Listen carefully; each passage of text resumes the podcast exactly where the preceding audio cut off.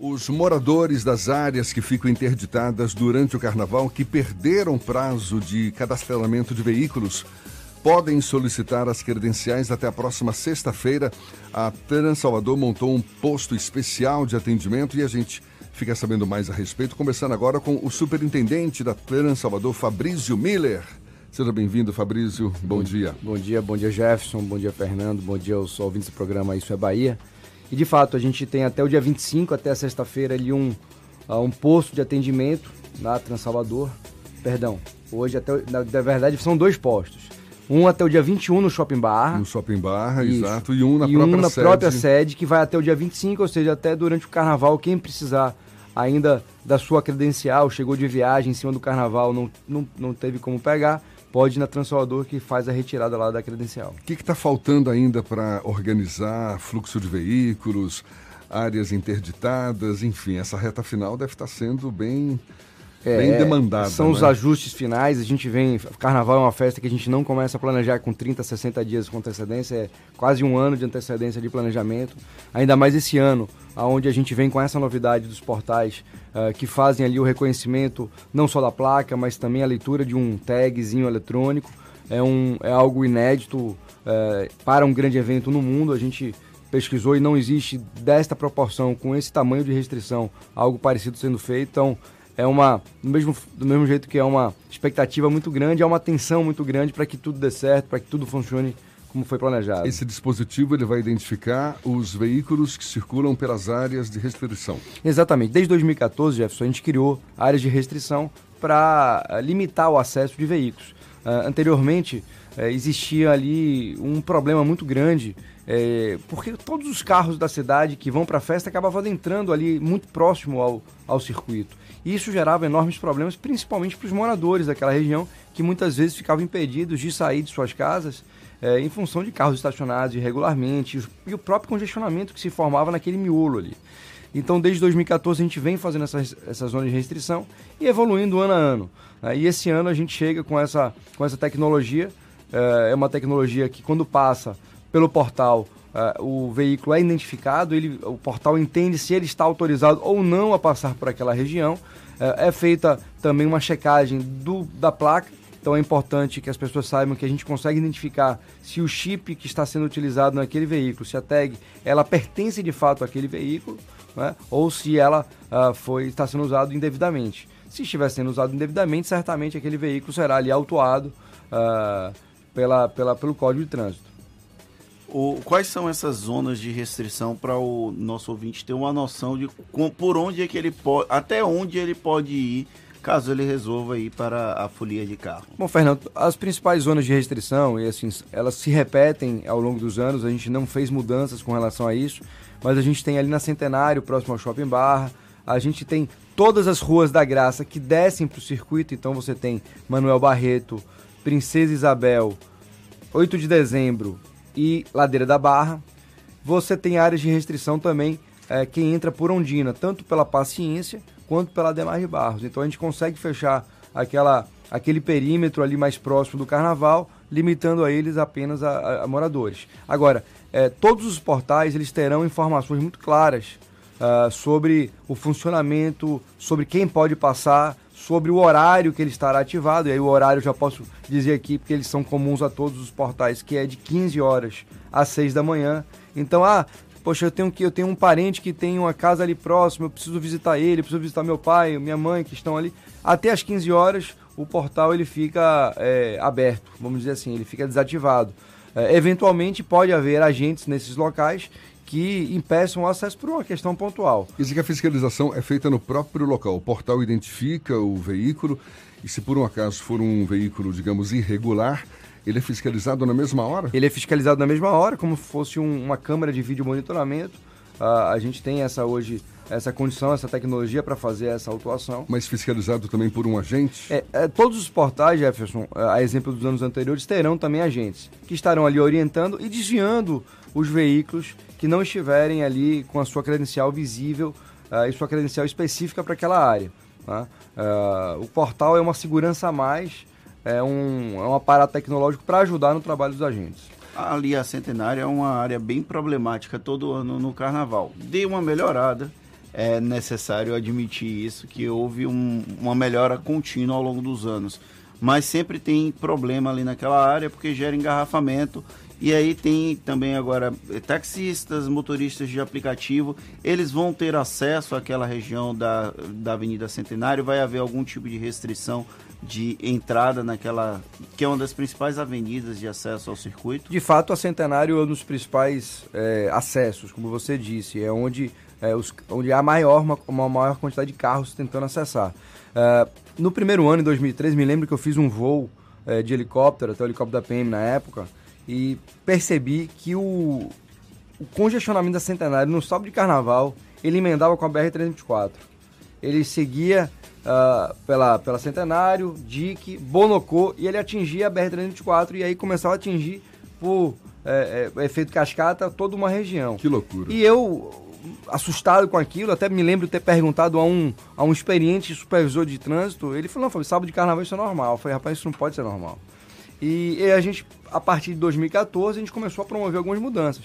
Primeira mudança que deu um impacto muito grande foi você retirar os ônibus é, que seguiam até o último retorno ao centenário, ali quase já na orla, onde você já não consegue fazer ele passar, porque tanta gente andando na rua que ele já não consegue passar isso ia gerando retenções maiores. Melhoramos é, paradas de ônibus, criamos as zonas de restrição e isso de fato melhorou. Hoje, é, a gente percebe nos últimos anos o máximo que a gente tem no pior momento de retenção da Centenário é chegando na Arena Fonte Nova. O que a gente tem aí sim como uma situação é, é, difícil de você evoluir. Por quê? Você não é só a quantidade de carros. Você tem pessoas andando na rua, você tem ambulantes, você tem uma série de interferências no, no trânsito que acabam impactando. Mas esse ano também nós teremos, Fernando, aí você bem citou, é, paradas de, de Uber, paradas de aplicativos, que era um problema que a gente vem enfrentando desde 2017, porque na hora que o, o aplicativo ele para em qualquer lugar para fazer seu embarque e desembarque, ele vai comprometendo também a fluidez. Então esse ano nós uh, separamos alguns locais específicos para aplicativos, vai estar muito bem sinalizado com portais também direcionando não só o carro, mas também o pedestre para chegar nesses locais e a gente tem a expectativa de que as pessoas, de que, de que o trânsito consiga fluir bem melhor esse ano. E lá tem... no centro tem a Avenida 7 que estava tá ainda em obras, né? Vai dar tempo de finalizar tudo para o carnaval? Olha, a, a gente tem acompanhado aí junto com a Secult e a Sucop, que são os órgãos gestores aí da obra. É, a obra ela não fica pronta, mas ela fica o, o trecho que foi uh, que vai ser liberado, ele já está pronto. Tem um outro trecho que certamente seguirá aí após o carnaval, mas haverá carnaval tranquilamente e com, com segurança aí para todos. Sobre essa questão da restrição dos aplicativos, eu não sei se é a Transalvador que faz essa gestão, mas é, é até bom perguntar, porque durante o carnaval a gente tem um problema que são os falsos motoristas de aplicativo, as pessoas que acham que têm o direito de funcionar como táxi com carro privado.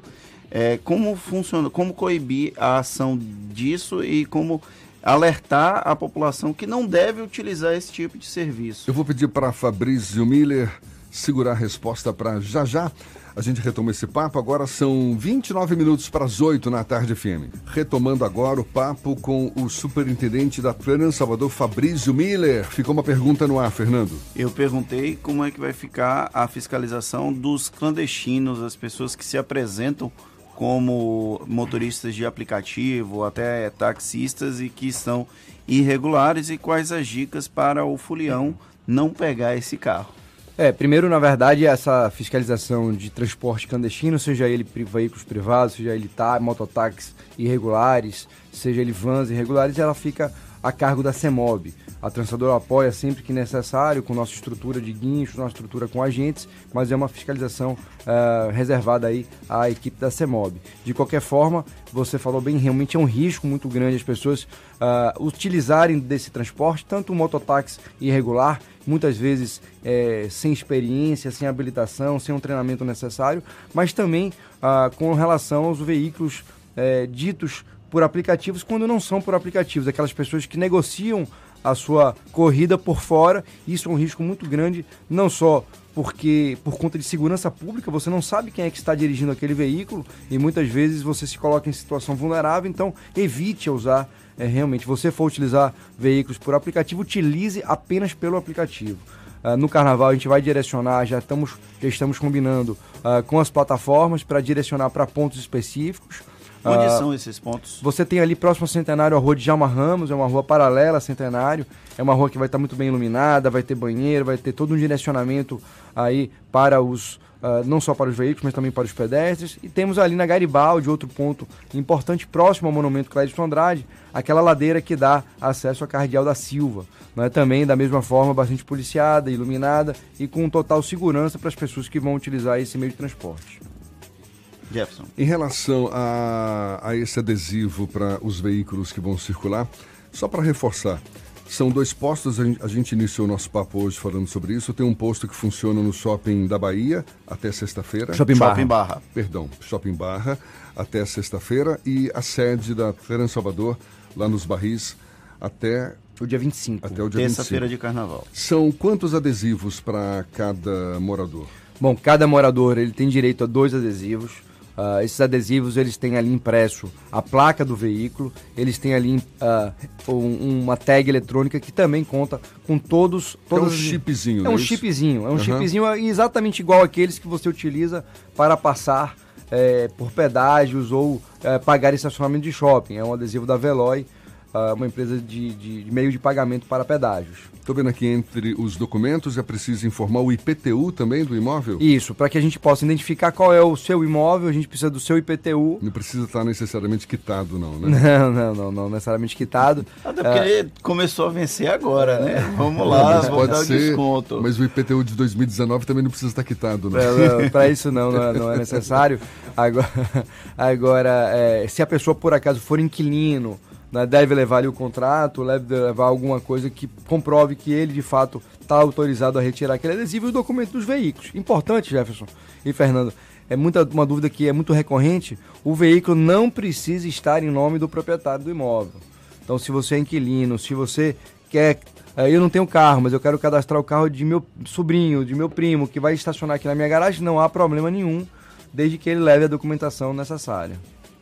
Tem uma estimativa de quantos adesivos vão estar sendo liberados? Olha, são 32 carnaval? mil residências, entre residências e comércios. Uh, a gente acredita, são dois para cada, então são 64 mil uh, veículos. Até o ano passado a gente enviava automaticamente para todos, uh, sem nenhum tipo de credenciamento. Este ano não. Este ano quem recebeu em casa foi quem fez pela internet, aproximadamente 11 mil residências fizeram.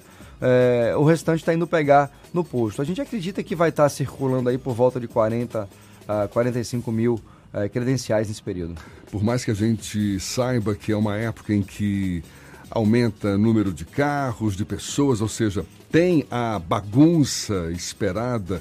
Agora, como você falou mais cedo, não é? Não dá para simplesmente, ah, porque é carnaval, vai ter congestionamento, vai ter esse fluxo exagerado, mas tem que haver planejamento, não é isso, Fabrício? E, e a cada ano você percebe que Está mais fácil organizar o carnaval? Olha, não tenha dúvida que uma festa como o carnaval, com toda a sua complexidade, ela exige um planejamento muito forte, não só da Transalvador, mas de todos os órgãos, eh, desde a Polícia Militar, eh, eu assisti a apresentação da Polícia Militar, uma operação muito bem feita, desde o órgão de fiscalização da Prefeitura, como o SEDUR, CEMOP, tudo isso exige uma, uma, uh, uma, um planejamento muito forte e com muita antecedência.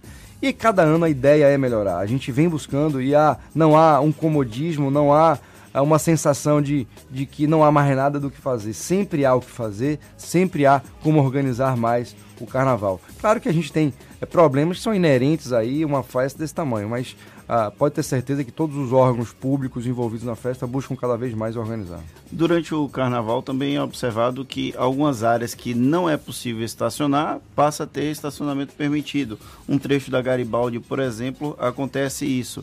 É, como identificar quais são os trechos que é permitido estacionar em situação excepcional, como é o caso do carnaval? Não, excelente pergunta, até porque todos os locais onde é permitido estacionar de forma, uh, vamos dizer, provisória durante o carnaval, eles estão muito bem sinalizados, né? desde os horários até o modelo de estacionamento. Esse ano, uh, quem opera novamente é o Sindicato dos Guardadores.